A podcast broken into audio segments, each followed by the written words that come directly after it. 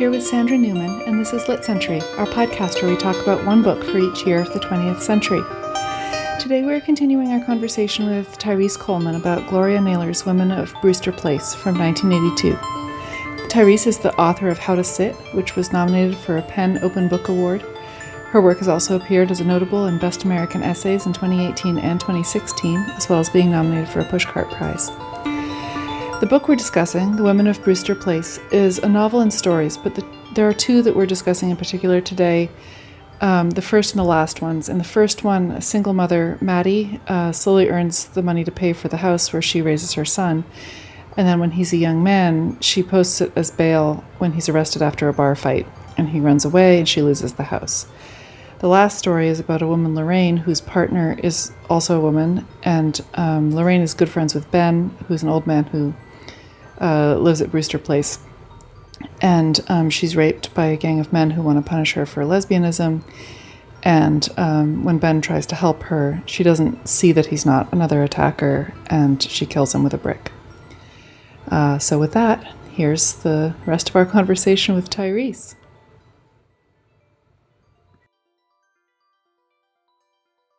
Yeah, it's just making me think that I think that this book, well, there, there are two things about it. One is that in a much more kind of implicit way, but very similar to a lot of Toni Morrison's books, it's talking about the devastation of the African American family. And so, I mean, that like that, that ending, well, really not exactly the ending, but the climax with Lorraine and Ben and their relationship and her rape and how that leads to her actually killing Ben and he becomes like the scapegoat for all of the the violence that in the book black men are visiting on black women but that's also like coming right after the first time that we actually have a white character who appears on stage which is in Ben's flashback to how his daughter was raped mm-hmm. so that i mean that's like a really powerful like knot of symbols at the end of the book, which kind of gives you a key to everything that's happening in the rest of the book, I think. And that goes to the heart of where that sort of bonding is coming from in, in the women in the street. Well, and one more element of that picture, Sandy, that I think fits in with it is that the climax, just beyond that part, is that they physically unbuild the house with their hands. And that the house was built as sort of an as a mistake almost by white people for white people. And or it's the it's actually the wall um yeah the wall. it, it so the wall just, is actually like cutting the the street off from um i guess from is, being able to yeah there's like a traffic flow boulevard kind of thing that they put up. Yeah. Mm-hmm. I, it, that sense that a lot of the book is about sort of these bonds and the things like that they can take so much of their effort and build, say, a son, and then the son turns around and betrays them as soon as he's a man. Um, like that there's so much effort that's constantly being squandered by other people's carelessness and hostility and just violence. It seems like what they're doing is building something in this place but it's interesting that where they actually end up is by taking something apart hmm Yeah, I mean, I, it, and you're, I mean, to go off on another sort of uh, point, I was yeah, hoping to yeah. build off of what you were saying, but like, um, it's it's funny to me how like, and I'm just thinking about how even when Ben is sort of like uh, has been, I don't know if he's been built up as like um definitely not an ideal, but uh, a more sympathetic male character. It almost feels like there's like a like a, a, a stopping point at which any any male character in this book can receive uh, a happy ending in our eyes as the reader, right? Mm-hmm. So I'm not saying that like there is a happy ending, but in terms of like you know, every single male character that we've seen in this book has created some sort of devastation on a female character in this book or a female in their lives. And in the moment where Ben is sort of working symbolically almost to maybe redeem a little bit of that, he's dead. He's killed. And I don't know what that and I don't know what that means. I mean, I, I think if I had more time to ruminate on it, I, I could come up with something, but um I, I feel like it's very, you know, this world of um it's almost as if the women of Brewster Place are like that wall is is men in general and it's like you like we have to like beat down this wall to like make ourselves who we are and in order to do that we have to kind of kill off the men. I don't know that sounds terrible but like that, but that but there's no i can't think of any other character any male character in this book that is redeemable in some way. And then once that happens once some sort of redeemability occurs he's dead. So I interpreted that in a in almost the opposite way, but I also think that your reading is probably I think that they're they're very linked, let's just say. Um, mm-hmm. because I was thinking a lot of characters die, like uh, Luciela's baby dies, her toddler, and there's there's death all around, and the stakes mm-hmm. are incredibly high. Um, but the book only kind of stops and can, it, it's only an actual climax for the community when it's a man that dies. Um, and I, w- I was thinking it's kind of that they each have these private deep deep sufferings of what's been taken from them with all of these just horrible things that happen in every single person's life. And then they have their immediate friends that are there, but it's only when Ben dies that everyone kind of has this community action of of grief and pain together of of unbuilding this wall. And so i was i was right on the i don't know. It's like it's simultaneously is like the men are completely irredeemable and and have to be thrown out. And also um that it's still a man's death that everyone can consider most important. Hmm. Yeah, I don't know if I saw it that way exactly. I mean, I, one of the things that I thought was most impressive and also like strange in the way that books written in a different time are strange was that uh, it was so unapologetic about holding men to account and just blaming them for the bad things that they had done and not not immediately jumping to seeing their point of view and showing how i mean it, it definitely showed how life was painful for the men too and this was not coming out of a vacuum. But we're, we're absolutely um, I, I think that the idea of of ben as being the wall and being able to turn on a man and actually attack him physically being rendered as tearing down the wall feels like it's true to the book in a way yeah. and th- and it's like the the book is so kind of now I, the, the word that springs to mind is ballsy which is absolutely the worst word obviously in this context but what we could say gutsy maybe yeah it's just so it's wild you know it's just willing to go there and there's there's one sentence there's actually a couple of sentences that I'd like to read, but this one this one keeps getting me, and I just want to read it over and over again. It's when Etta Mae comes to Brewster Place. The apple green Cadillac with the white vinyl roof and Florida plates turned into Brewster like a greased cobra. And that really is just like like a greased cobra. it's just like, like a real see it slithering. Like yeah, yeah. That. It's like take no prisoners. You know, like that. The sentence is not fucking around. Yeah. And I really love that about the book. It just it just goes there, and sometimes it goes there, and then it goes farther, and then it goes even farther, and yeah. and you kind of stand back from from it, and you're like, whoa.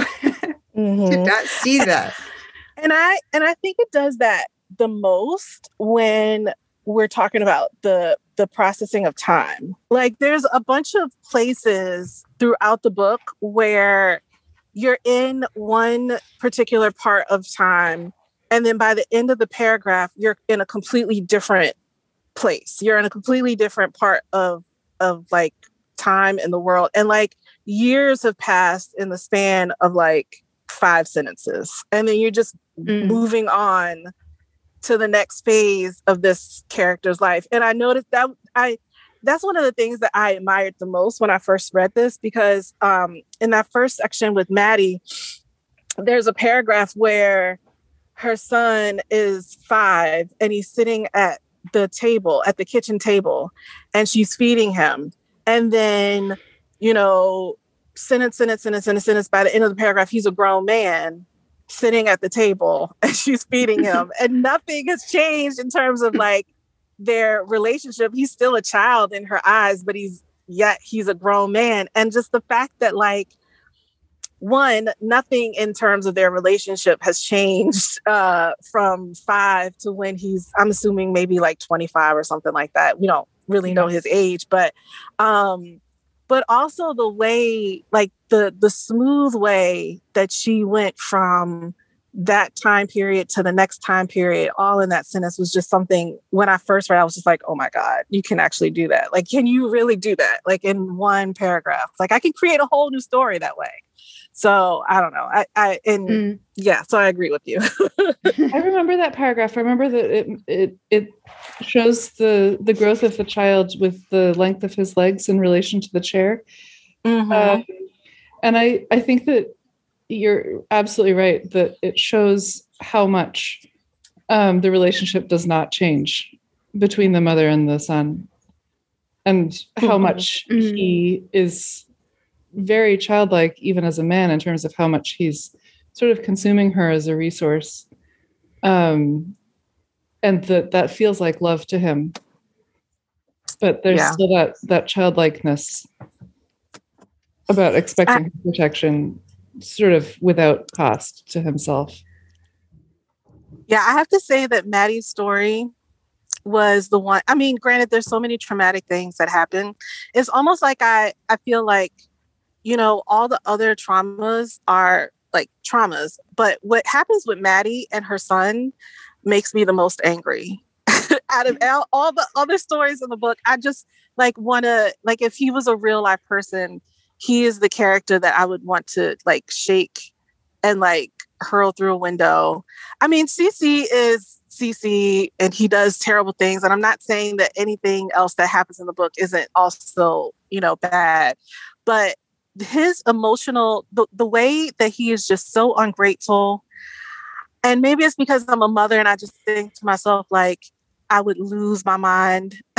Like, my, my, like my, my, child would just have to be in jail. He would just have to be in jail and that's just what would happen. I just felt like i just i don't know he just drove me the, the most crazy. But it really sets a, a a stage, you know, for for that whole male female dynamic for the rest of the book. But yeah. It does, but it also I wanted to connect that to what Sandy said earlier about um there are very I mean there's like maybe only one white character I'm thinking, but except there's this idea that he's not going to get a fair trial and that he doesn't have any reason to expect to get a fair trial, which is why he sort of uh, you know just to tell listeners who may not have just read the book like we did um that she posts the house that she worked like her entire adult life to to own this house and she raised her child in this house and it means so much to everyone this house does. And um he she gets him out of jail uh, post uh, the house as bail and then he does not return for the trial because he she's saying you're going to get off. They're not going to they're not going to um, punish you um, and the lawyer says that you'll be safe if you stand trial. And he says, um, I can't risk it. I'm not going to jail. Mm-hmm. Mm-hmm. And so she never sees him again, right? Um, mm-hmm.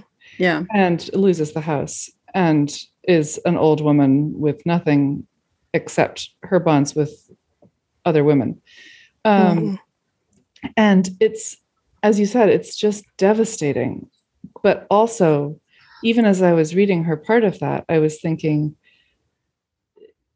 it, it does feel a little naive to think that he would be safe, even if some lawyer is saying, like, oh, yeah, yeah, yeah, we'll get him off. Sure, it'll be fine. It's like that is a way that um, the external society that's not just these male female dynamics um, is causing these ruptures inside the most intimate bonds yeah.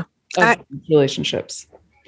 Yeah i totally agree. And i mean and it's also irrelevant because we don't know whether or not he did the crime but it's completely irrelevant whether he did it or not. Yes. Um and either way i mean his i mean he he flew the coop. He was a coward. Also um but in a lot of ways uh mattie allowed this to happen as well. And um and uh, these external factors with the with society at large you know um that that plays into it. Eh, but also I think the book is commenting on the fact that yes, these external factors do happen. These are things that, you know, society has, these are constraints that society has put on a Black person. Um, you know, uh, the the price you pay for being born Black, right?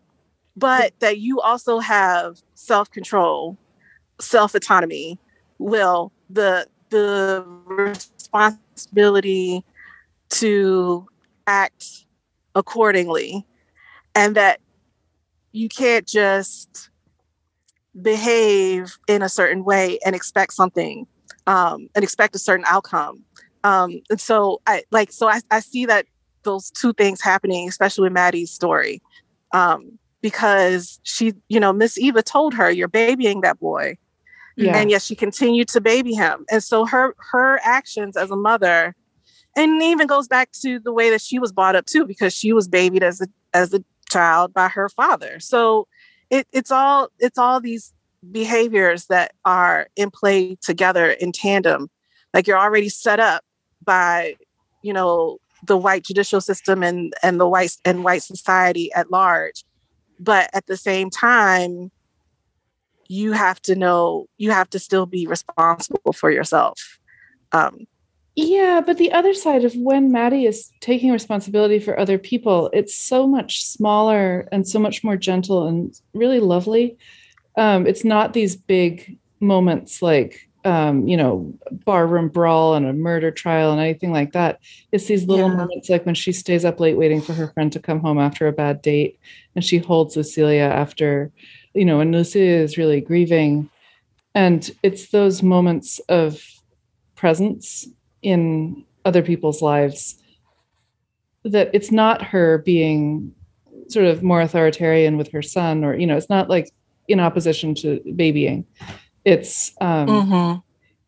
it's just sort of being there with other people with mm-hmm. their feelings and not sort of escaping um, i don't know I, I always have read that that section and just wanted to I mean not just wanting to shake Basil, but also wanting to be like, Mattie, wake up. yeah, I, I have to say I felt the same way. And and you do like there is this discomfort about I or I had a discomfort about feeling that way because of that consciousness that he was not going to get a fair trial. But but at the same time, he i mean his attitude is is so reprehensible and, and so childish that it's it's hard not to want to shake him in order to refresh my memory i did watch the miniseries again which is which i highly recommend if you've never seen it i haven't seen it okay. i was tempted to watch it for this uh for this episode but it just didn't work out with time um but um yeah, there's something very cinematic about all these stories. You can really see how um, she's really setting you up for a mini series in a great way. Oh yeah, and and Jackée Harry as yeah. Etta is like the best thing ever. Like she's she's fantastic. Um, she's absolutely my favorite character in the whole book. So I love that. Um, I will. I will watch that definitely. Any any more thoughts, Sandy? Um, I don't really have thoughts. I was, I was. Do you mind if I read a section though, and then you can cut it out if you don't want to keep it? But sure, no. This is just like another of the like really, really wild baroque things, and it's it's what we were talking about before of Mattie comforting Ciel after Ciel Ciel's child dies. And and Ciel seems like she's not going to be brought back from her grief, and Mattie goes and sits with her. And somewhere from the bowels of her being came a moan from Ciel, so high at first it couldn't be heard by anyone there, but the yard dogs began an unholy howling, and Mattie rocked.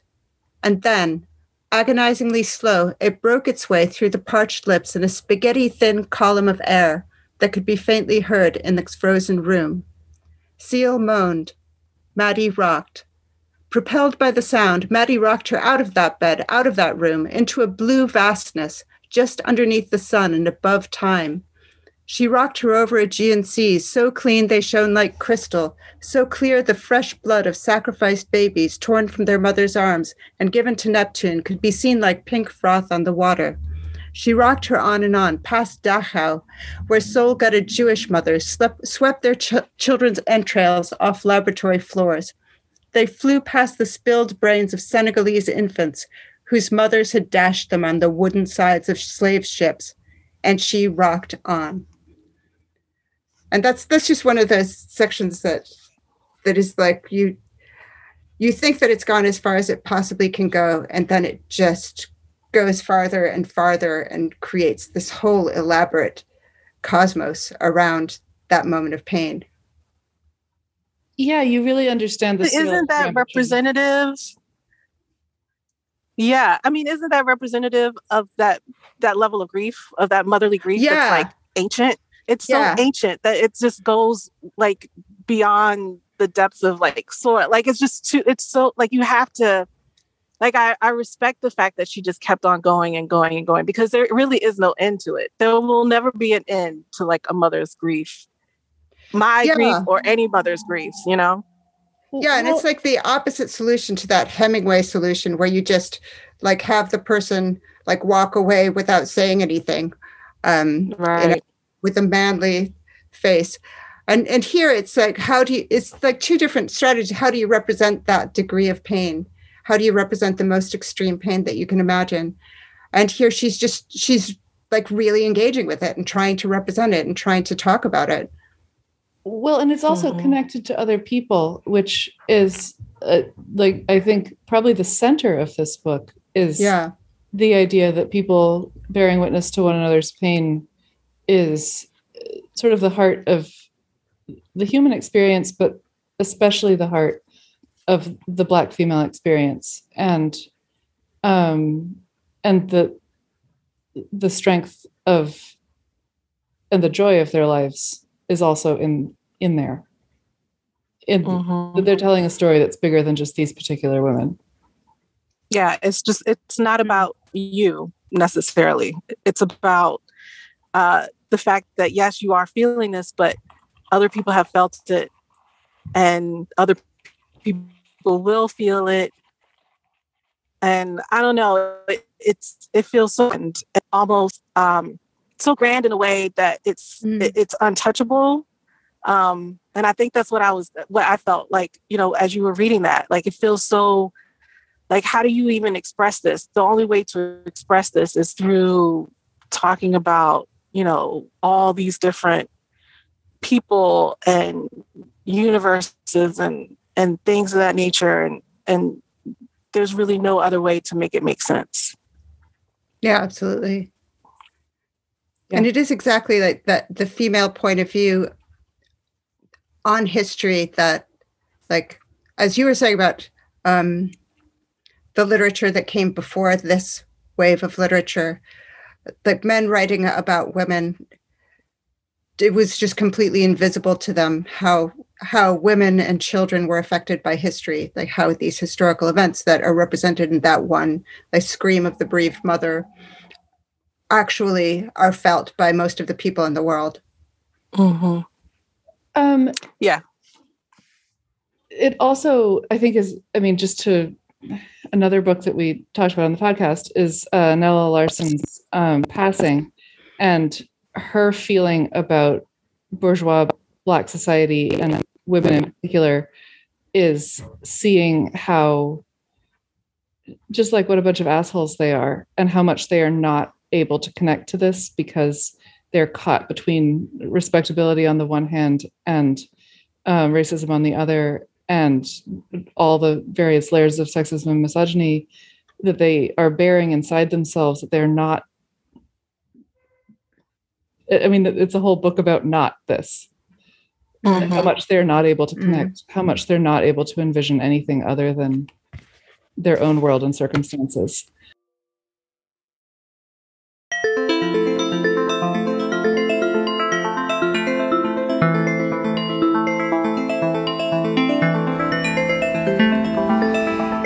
that's the end of our second episode on the women of Brewster Place. Thank you to Tyrese Coleman and to Adam Bear for our music, as well as to everyone at LitHub for hosting us.